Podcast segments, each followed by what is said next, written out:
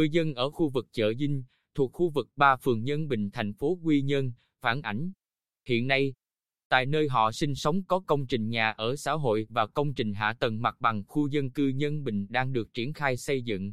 Quá trình thi công, xe ben, xe tải chở đất cát thường xuyên làm rơi vãi đất cát xuống mặt đường, tạo thành một lớp dày.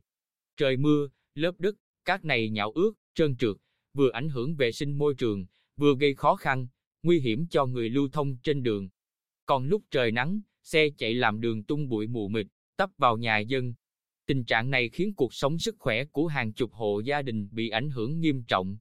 Ông Nguyễn Văn Tùng, nhà ở khu vực chợ Dinh, than phiền, nhiều tháng nay, các tuyến đường như Nguyễn Diêu, Lê Văn Thủ, Trần Đình Trí luôn trong tình trạng đất, cát bám dày trên mặt đường.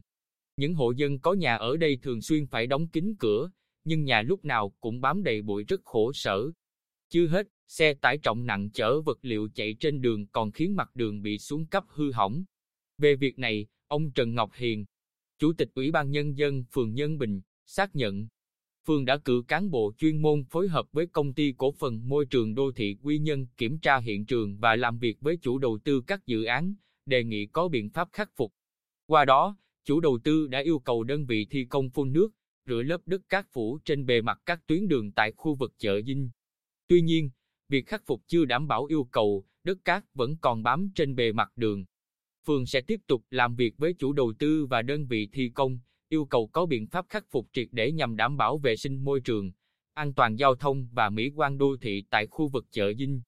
Trường hợp họ không thực hiện đúng yêu cầu, phường sẽ báo cáo cấp trên để có biện pháp xử lý theo đúng quy định pháp luật, ông Hiền cho biết thêm.